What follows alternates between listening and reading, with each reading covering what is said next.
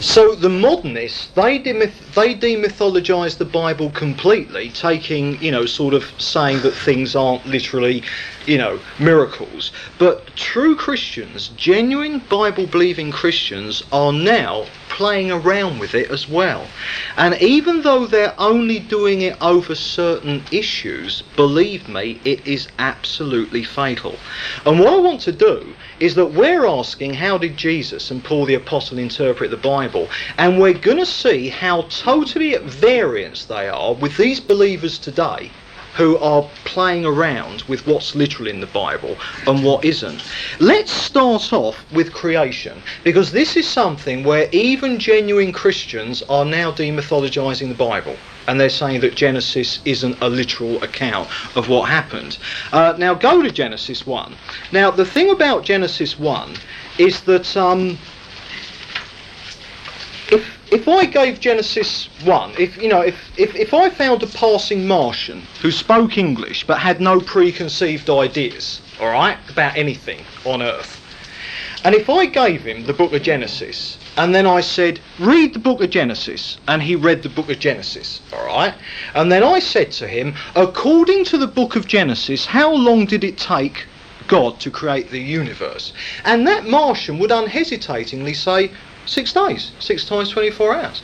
Because even Genesis 1 and 2, from the language it uses, are it, it couldn't be more obvious. Only an idiot or a, a Christian with something to prove could miss it.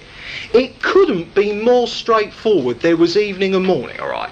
But let's allow, for one moment, let's say that you cannot, from Genesis 1 and 2, you can't establish from them whether the days were 24 hours or long periods of time. Now, I maintain that in Genesis only a twit could miss it. It's obviously literal days. But let's assume for one moment you can't work it out from Genesis. Alright? So therefore, is there somewhere else in the Bible that sorts this out for us once and for all? If we cannot ascertain from Genesis whether the days were literal or whether they were long periods of time, is there somewhere else in the Bible where it tells us it absolutely clearly in such a way that we can't miss?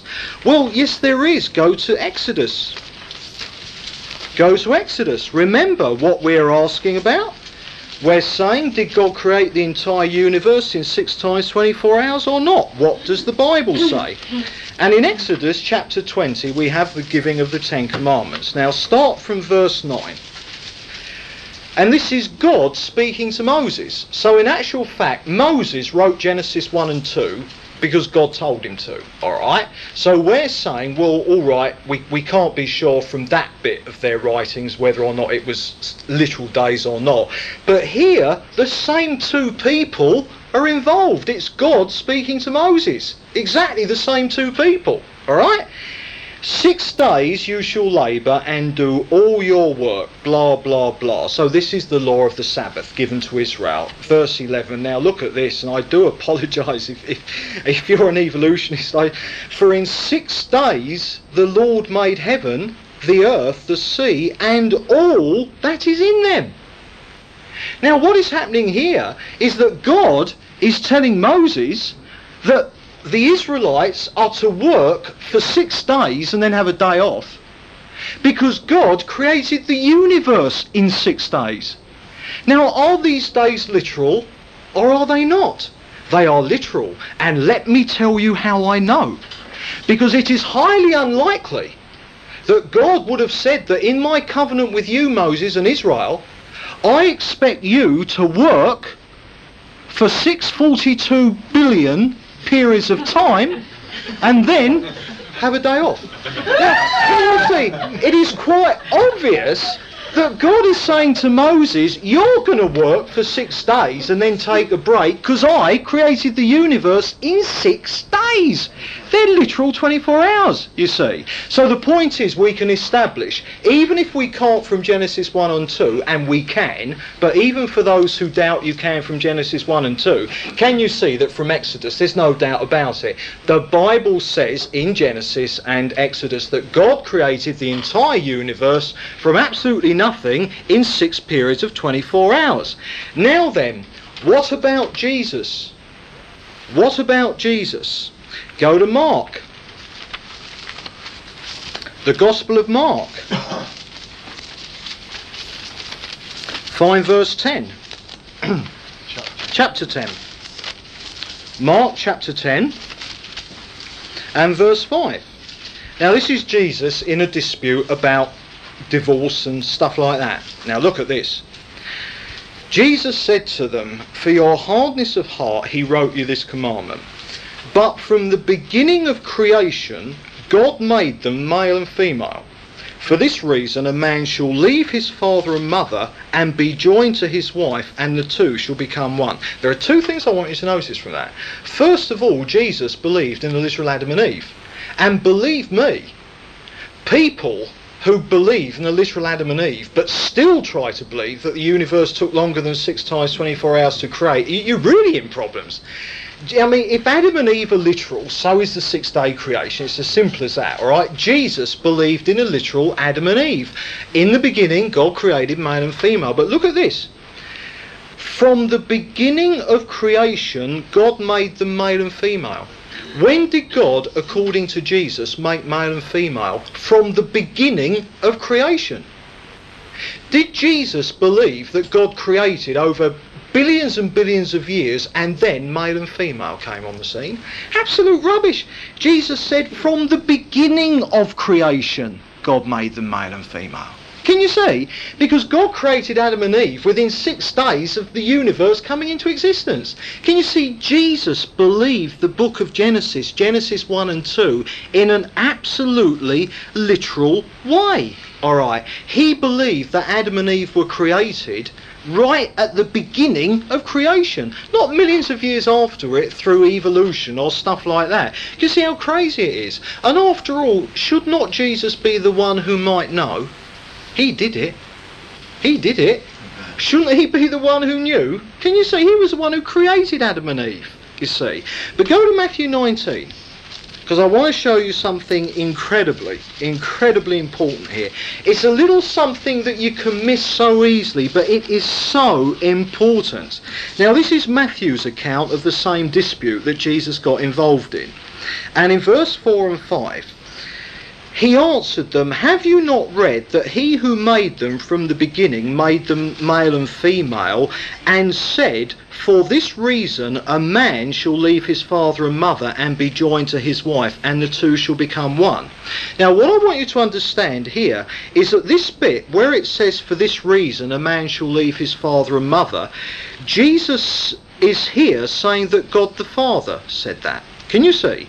Have you not read that he who made them made them from male and female and said, for this reason? So here Jesus is saying that God himself said that for this reason a man shall leave his father and mother.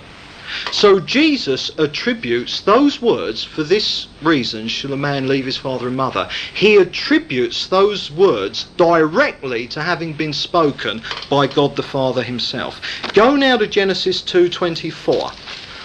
Genesis 2:24, which is where these words occur. Now remember, Jesus has said that it was God himself who said those words. Therefore, a man shall leave his father and mother. All right? Now look at Genesis chapter 2 and verse 24. Does something strike you as being a bit odd? It should do, because Moses wrote it. Didn't he? This is Moses writing it. Can you see? Now, the incredible thing is that Moses, while he was writing, and remember the Bible was written under the inspiration of God. The guys were writing down what the Lord was telling them to write down, you see. Now, Moses simply, while he's writing, he writes, therefore a man leaves his father and mother and cleaves to his wife. And Moses wrote that. It's not in, you know, sort of like speech marks or anything like that. It's, I mean, Moses isn't reporting that God said it to, you know, Eve or Adam. It's just Moses wrote it down. And yet Jesus said that it was God who said it. Jesus equated these words of Moses with being the words of God Himself. Why? Because they're the Scripture. They are the Word of God. Can you see? That was Jesus' attitude to the Bible. Therefore, we're seeing that Jesus believed absolutely literally in what the Bible said. And creation, which is a sticking point for some, there are Christians today who don't believe Genesis literally. It's crazy. Jesus believed the Genesis account of creation literally. Let's have a look at the worldwide flood. Go to Matthew 24. Because you see, the Christians who try and demythologize the Genesis creation account, alright, what they that you see, therefore, they've got problems with the flood as well. A universal flood that destroyed the whole world goes hand in hand with creation being six times 24 hours. If you play around and say that the six days were long periods of time, then you've got to lose the universal flood. You've got to say it was a local flood. All right? Now then, let's look at Jesus. Um, and this is Matthew 24, verse 37. He's preaching about what it's going to be like at the second coming. 37 As were the days of Noah, so will be the coming of the Son of Man. For as in those days before the flood they were eating and drinking, marrying, blah, blah, blah, and they did not know until the flood came and swept them all away. So will be the coming of the Son of Man. Now, can you see Jesus believed that the flood of Noah was worldwide. At the end of the flood, there were only eight people left, and that was Noah and his family, nine people. Can you see? Jesus believed it literally. The flood was worldwide and destroyed everything. He, Jesus said it swept them all away. Not some parts of the world, it swept them all away. But the other clincher is that Jesus is comparing the flood of Noah with his eventual second coming. And we know that at the second coming, everyone on the face of the earth will be brought to Jesus for judgment. We don't doubt that, do we? We, I mean, we don't believe that at the second coming, you know, certain parts of the earth are going to be affected you know, sort of like some countries, but not all of them. I mean, some will carry on as normal. A second coming won't touch them. Rubbish! It's uh, yeah, it's absolutely universal. Therefore, Jesus literally believed in a literal worldwide flood. Go to Matthew 12. Let me tell you, Jesus believed that the place of the dead was in the centre of the earth. All right? I believe that the place of the dead is in the centre of the earth. All right, now the believers' compartment, all right, that went up into heaven when Jesus ascended. But the point is, Tartarus and Hades, paradise has been transferred, but Tartarus and Hades are in the centre of the earth. Now then, what did Jesus believe? All right, Matthew 12, verse 40, listen to this. The men of, what, what did I say? Matthew 12 verse 40. For as Jonah was three days and three nights in the belly of the whale, by the way, Jesus believed that literally as well. He didn't believe that Jonah was a parable. He believed that Jonah was for three days and three nights in the belly of a big fish and then spewed up on the sea front near Nineveh, which was where God wanted him to go. He says, as Jonah was three days and three nights in the belly of the whale, so will the Son of Man be three days and three nights in the heart of the earth. Well, I'm sorry, you can't make that mean anything else. Jesus said, and I don't believe Jesus said anything he didn't believe. He didn't teach about little green men because he didn't believe in them. Alright? What Jesus taught, he believed. Jesus believed that the place of the dead was in the centre of the earth, just like the Old Testament said. Jesus believed it, quite literally. He's got no attempt to try and change the meaning of it. The literal meaning of it, the place of the dead, is in the centre of the earth. Jesus himself believed that. Now, the point is this sometimes Christians say, oh, yes, but Jesus was a man of his times. I mean, he was accommodating the beliefs of the people around him. Christians say this. Now, let me say to you if these words of Jesus aren't literally true, for whatever reason, let's say he was accommodating himself to the culture of the day, or whatever, or their pre scientific beliefs. If we have here statements from Jesus that in actual fact are wrong for whatever reason, then tell me this. What else might Jesus have been wrong about for whatever reason? Can you see the problem? If Jesus is wrong about this and he's not telling us the literal truth here, How are you going to know when you turn to another of Jesus' sermons that he's not doing the same thing? If Jesus isn't literally right here, how do you know he's literally right anywhere? Can you see you've got no basis to know anymore whether Jesus was actually speaking the literal truth or having us on? Because the point is that if he was accommodating the people of his day, well, what about us? We're lost, aren't we? Because we'd never know whether Jesus actually meant something that he said or whether it was just in there for the culture of the day. It's crazy. If Jesus is wrong in one place, then you can't know where else he might have been wrong. He might not have been wrong anywhere else at all, but you would have no way of knowing that. Can you see? Paul. How did Paul interpret the Bible? We're on, uh, just go to Ephesians 4. We're on this thing about the place of the dead being at the centre of the earth. The Old Testament taught that all the way through. How does Paul the Apostle interpret the Bible? Ephesians 4 and verse 9. Paul says, In saying he ascended, what does it mean but that he had also descended into the lower parts of the earth? Paul interpreted the Old Testament literally. Paul believed that the place of the dead was in the centre of the earth. How about Paul in creation? How did Paul interpret Genesis? All right, go to Romans. Go to Romans. Look at Romans chapter 5. Romans chapter 5, verse 12. And he says, Therefore, as sin came into the world through one man, and death through sin, and so death spread to all men because all men sinned, go down into verse 14, yet death reigned from Adam to Moses, even over those whose sins were not like the transgression of Adam. Now let me tell you, there you have Paul writing about an Adam in whom he literally believed. Paul believed in a literal Adam. But more than that, Paul is saying here that death entered the universe because Adam sinned. Before the fall of Adam, before Adam ate the fruit from the tree, before Adam did that, there was no death. Death came as a result of Adam's fall. Now I'll tell you, immediately again, I'm sorry, evolution is now flying out of the window. Because evolution presupposes that men, or, or sort of Christians who try to pander to evolution, they say that God used evolution and that the crown of his evolutionary work was man created in his image.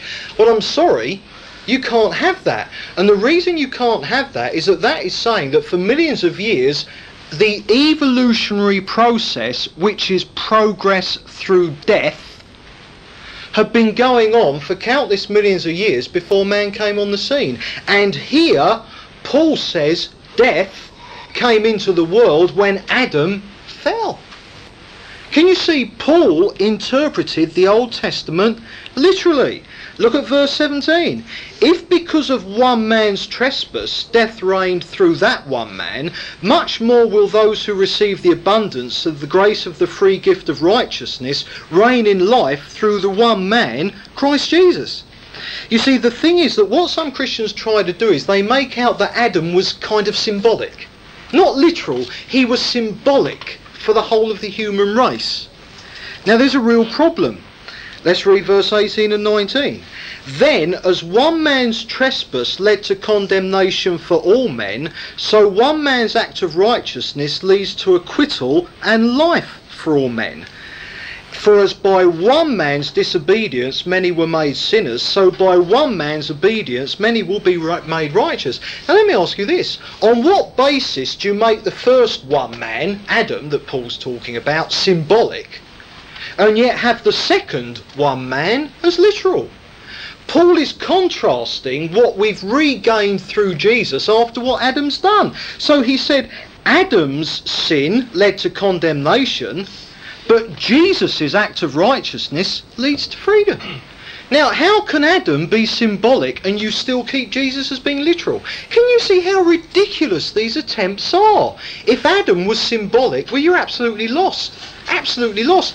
Paul believed in a literal Adam and Eve, and uh, he had no problems with it whatsoever. And in fact, the basis of Paul's teaching is that what was lost when Adam sinned has been gained when Jesus died. Has been regained when Jesus died. Now, how can you remain a sensible person and try to maintain that Adam, who caused the trouble, was symbolic? But Jesus, who undid the trouble, was literal. I can it's ridiculous. You're just in nonsense land. You're flying around in cloud cuckoo land. I mean, it's just intellectually dishonest. All right. Um, and you see, the thing is, we're, we're seeing here that Paul, he literally believed, all right, in the Old Testament. He translated it in an absolutely, he interpreted it in an absolutely literal way. All right. So, what tends to happen now, and this is where Christians are kind of playing around with this demythologisation, they'll tend to spiritualise the first 11 chapters of Genesis. They'll say that Genesis 1 to 11, they're not literal history, they're poetry. It's kind of, it's sort of poetry, but nevertheless, God was, it was God's way of trying to say something that was unsayable. I mean, there are loads of other unsayable things in the Bible, like salvation, but God managed to say it. Why should he be at a sudden loss for words when it comes to creation? But what they say is that Genesis 1 to 11 is spiritual, but Genesis 12 onwards, then the Bible becomes literally true. But the problem is this where are you going to stop? If Genesis 1 to 11 are spiritual and not literal, then uh, on what basis are you going to argue that the Gospel of Matthew is literal? Can you see? You, you, you've, you've pulled out the rug from under your feet, you see. But these people, these Christians, and they're genuine Christians, but nevertheless they've been deceived by the devil, they maintain that the Bible is literally true from Genesis chapter 12 onwards.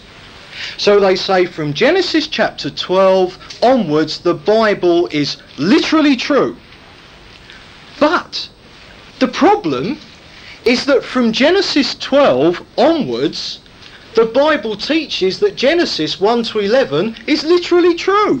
How are you going to get out of that one? Can you see how lunatic it is when people start playing around with the literal truth?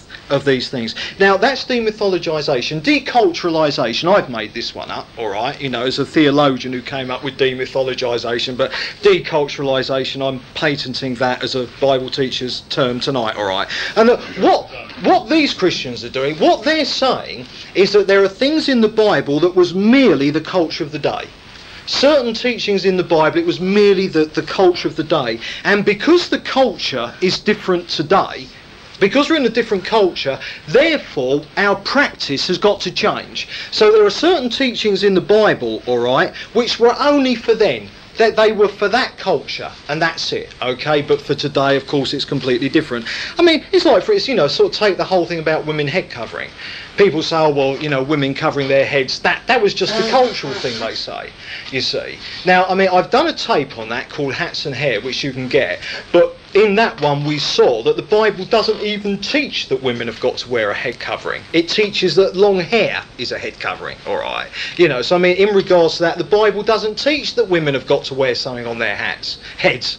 The Bible teaches simply that women have got to have long hair. That's all. So get hold of that tape if you don't understand that passage. And again it's got nothing to do with culture whatsoever. I mean, you know, Paul was saying that women should have long hair to show that they are in subjection to the menfolk.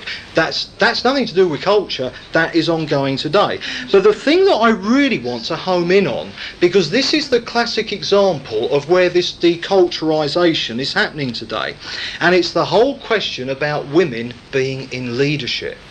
Because you see, the thing is that Paul would not allow women to be elders. It was as simple as that.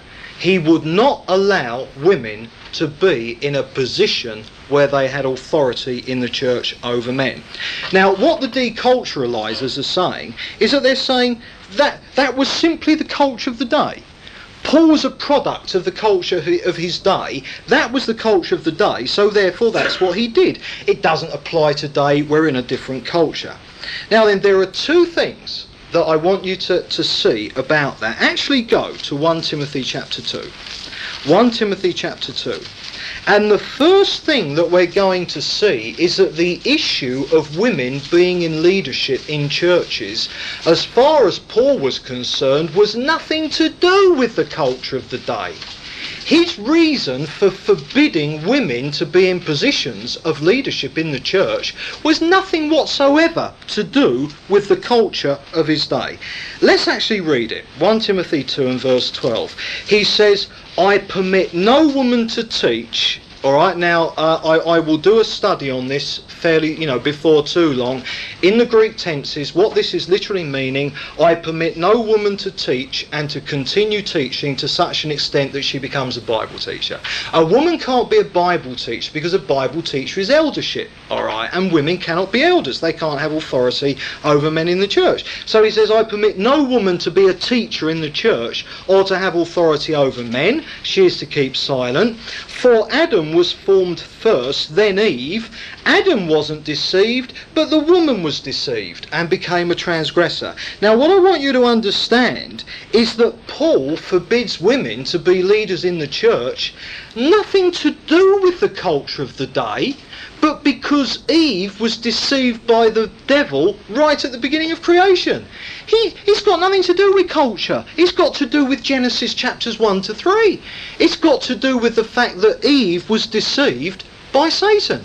So can you see that when people try and argue that Paul's not allowing women to be leaders was to do with the culture of today. It wasn't to do with the culture of the day at all.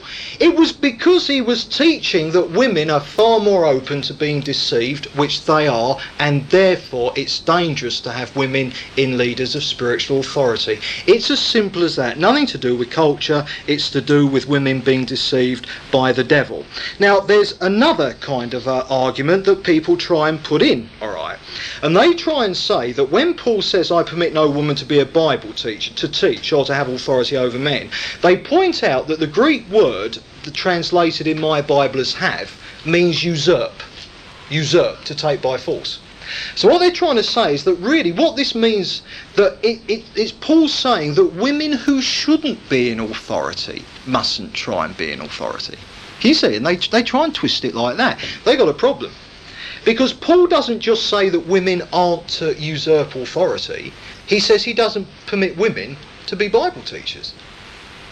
So, so you've got two separate phrases.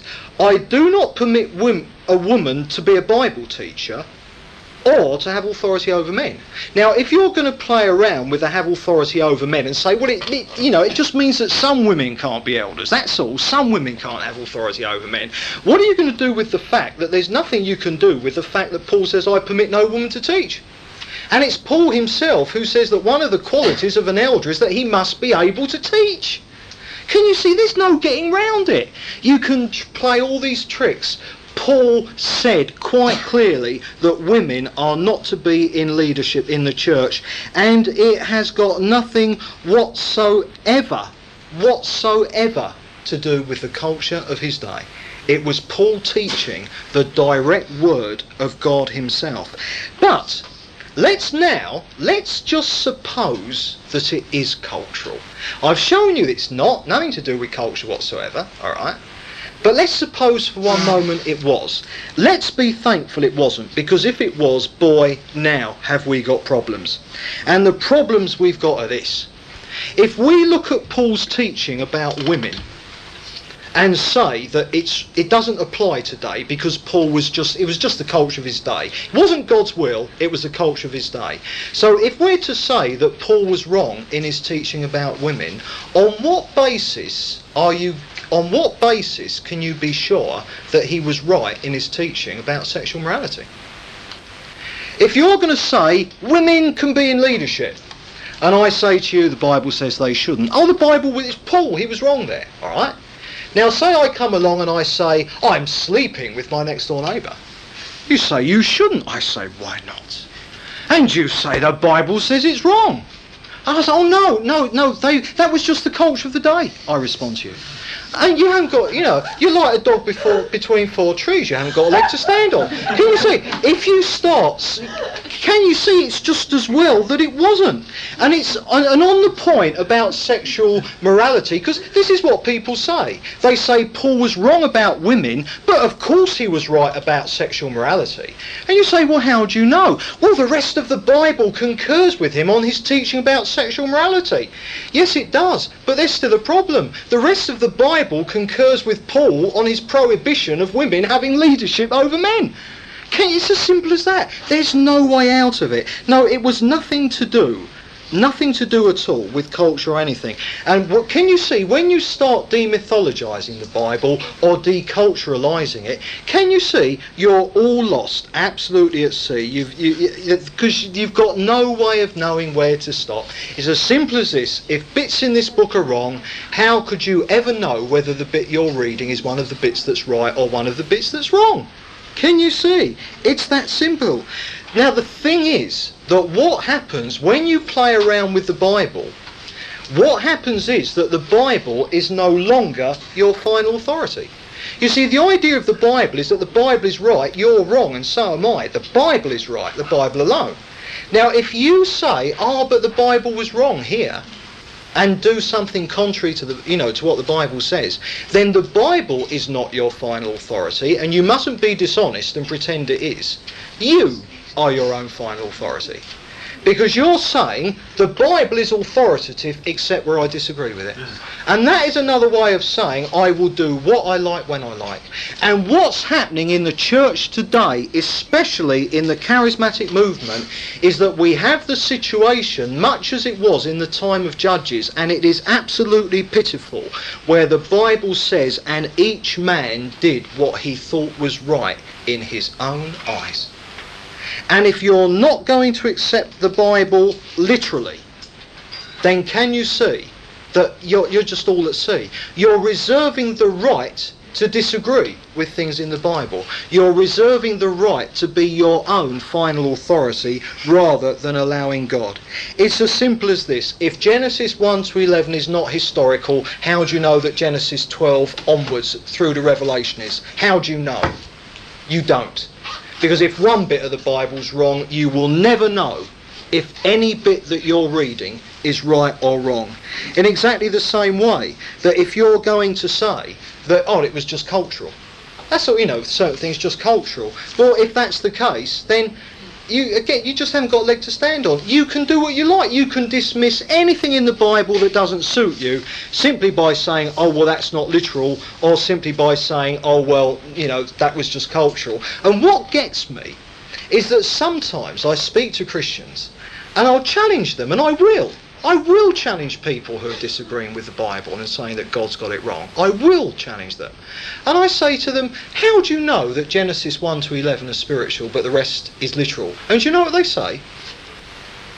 Well, it's obvious. It's obvious, they say. Well, we've seen it wasn't to Jesus and it wasn't to Paul. It wasn't obvious to them. Can you see how stupid this is? Christians say, well, it's obvious it's not literal. Well, why did Jesus, who presumably had the best intellect ever, why did Jesus believe it literally? Can you see these are just excuses to justify our sinfulness and our rebellion against God? We've got to get this sorted out. The Bible is our final authority. To go against the Bible is to go against God. To rebel against the Bible is to rebel against God Himself. This is the real nitty gritty of the Christian life. It's the real nitty gritty. You see, the thing is, either you go by what the Bible says literally in its entirety and none, no demythologizing, no deculturalizing, either you take that approach or you're left with the whole thing purely resting on your opinion. And I'll tell you, opinions are the very thing that the Bible has been given to us to deliver us from. Let me tell you, I don't give a fig about your opinions about what God says. I'm not interested in your opinions. I'm not interested in my opinions. We want to know what God says. Can you see the point? We're not interested in what other people think. We've got to learn to stop being so interested in what we think individually. Opinions of men are the very thing that the Bible delivers us from. Because on any subject that the Bible speaks on, there we have the opinion of God. It is God's word. And it delivers us from this bondage that we have to people's opinion or our opinion or my opinion or whatever. You see, the Bible is a totally objective arbiter. This is what's so brilliant. We can't see the wood for the trees. The Bible is a totally objective arbiter. And the point is that in the Bible, when we do what the Bible says, we know that we are then acting with right judgment. Because we're acting on God's judgment on a thing. And can you see that unless you go by the Bible in all things, then leadership merely becomes the whim of the elders. Can you see how dangerous that is? The whim of the church. You get favouritism. Like someone does something wrong, and because the elders like them, they're treated leniently. Someone else does something wrong, and because the elders don't like them, they've been a problem, they're out. The Bible makes sure that everyone is treated the same. Go to 1 Corinthians chapter 4.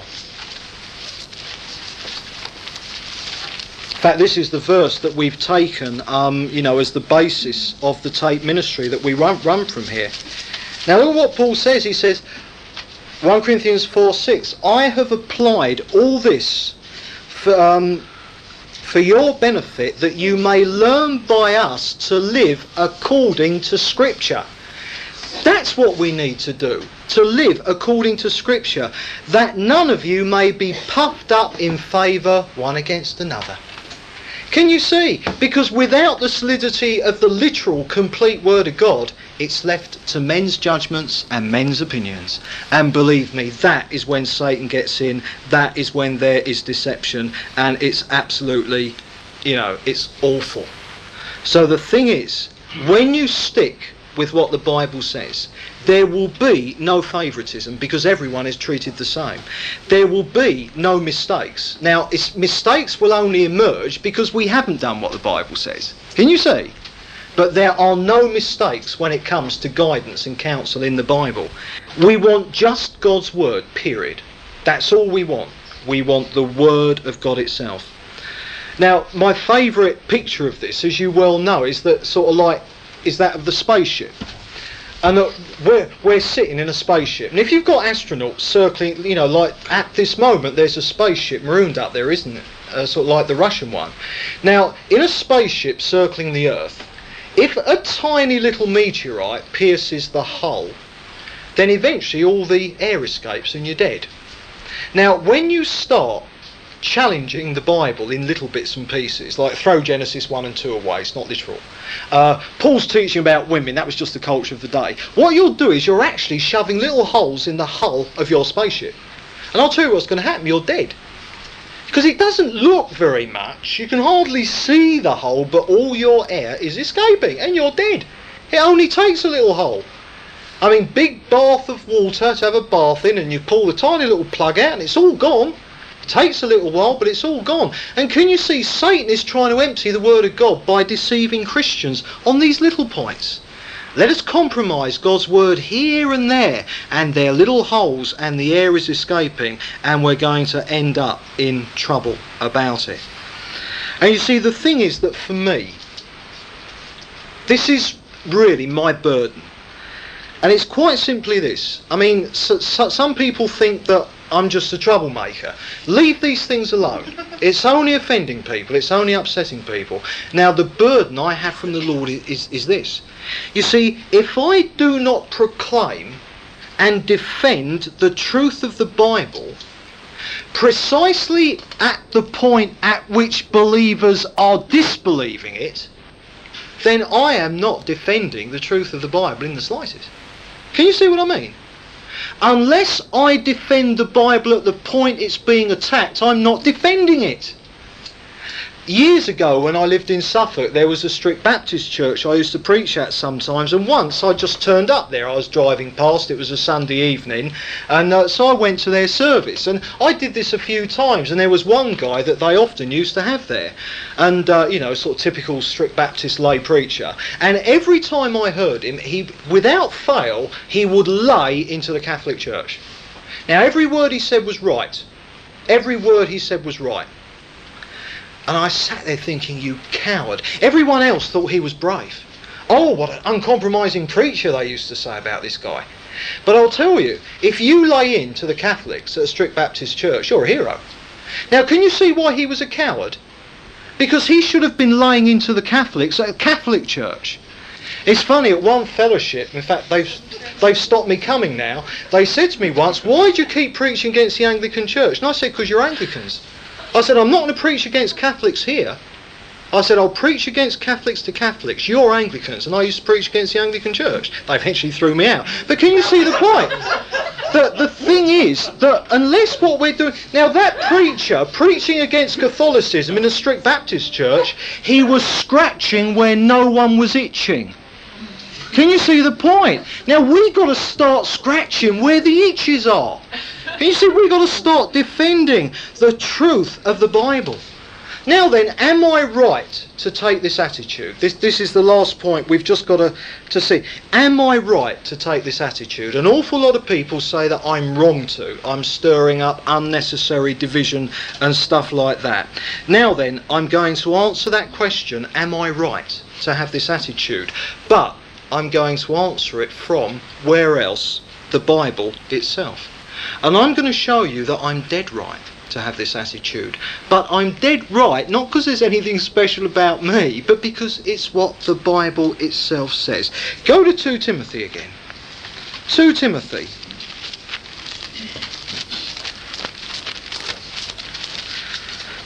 Two Timothy, chapter one, verses thirteen to fourteen. He says, Follow the pattern of sound words which you have heard from me in the faith and love which are in Christ Jesus. Guard the truth that has been entrusted to you by the Holy Spirit who dwells within us. That's what Paul wrote to Timothy. He said, guard the truth. That is the attitude we should have. Go to chapter 6. Uh, 1 Timothy, rather. 1 Timothy chapter 6 and verse 20. Paul says, O Timothy, guard what has been entrusted to you. Avoid the godless chatter and contradictions of what is falsely called knowledge, for by professing it some have missed the mark as regards the faith. Go to Titus. Titus chapter 1, and here Paul is talking about the qualifications of an elder. Titus chapter 1, verse 9. And what Paul says is he must hold firm to the sure word as taught. And he says, so that he may be able to give instruction in sound doctrine and to confute those who contradict it. To confute those who contradict it.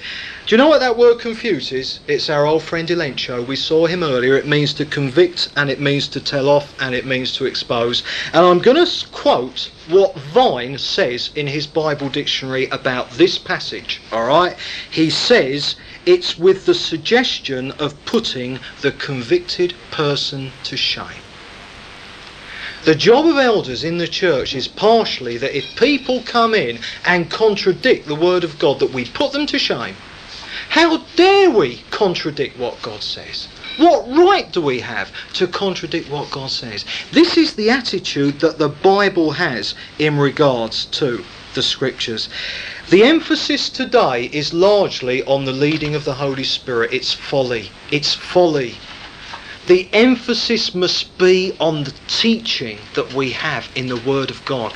And then when the Holy Spirit leads, we'll be in a position to know whether it's the Holy Spirit or whether it's another gum tree that the charismatic movement is just climbing up in harmony. For heaven's sake. I mean, we're back to pagan superstition. We've got holy water coming back with a bang. For heaven's sake, we've got to come to terms with what the Word of God says. Go to 2 Timothy. 2 Timothy, and we're drawing to a close now. 2 Timothy and chapter 4. Now, look at what Paul says here. 2 Timothy chapter 4. He says, I charge you in the presence of God and of Jesus Christ, preach the word. Well, what's the word? The Christian message, the Bible. Be unfailing in patience and in teaching. Unfailing in patience and teaching. The time is coming when people will not endure sound teaching, and that time is here, and I'm talking about spirit filled believers.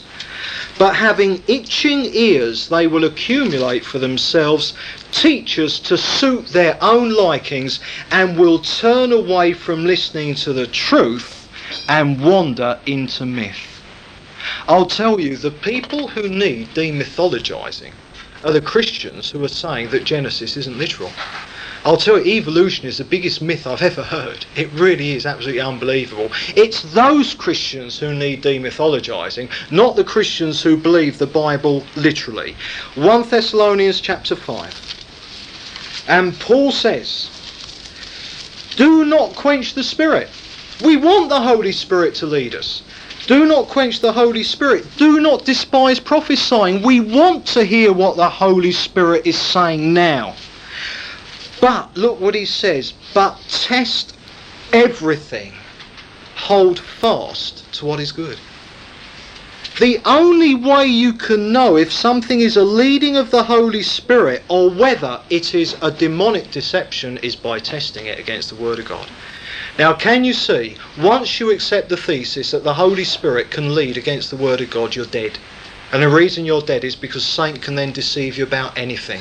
Absolutely anything. And this is what's happening to believers today. Everything must be tested by the Word of God. And that includes, of course, every word I say. Every word I've said tonight, you must test by the Word of God. Yeah, that we need to hear what the Holy Spirit is saying to us, but it's only by testing it all with the Word of God that we're going to know what is the Holy Spirit and what isn't. And everything I say, everything anybody says, does it match up with the Word of God? Is it what the Bible teaches? If it isn't what the Bible teaches, it's wrong, no matter who says it if it doesn't tie up with what the Bible says, it's wrong.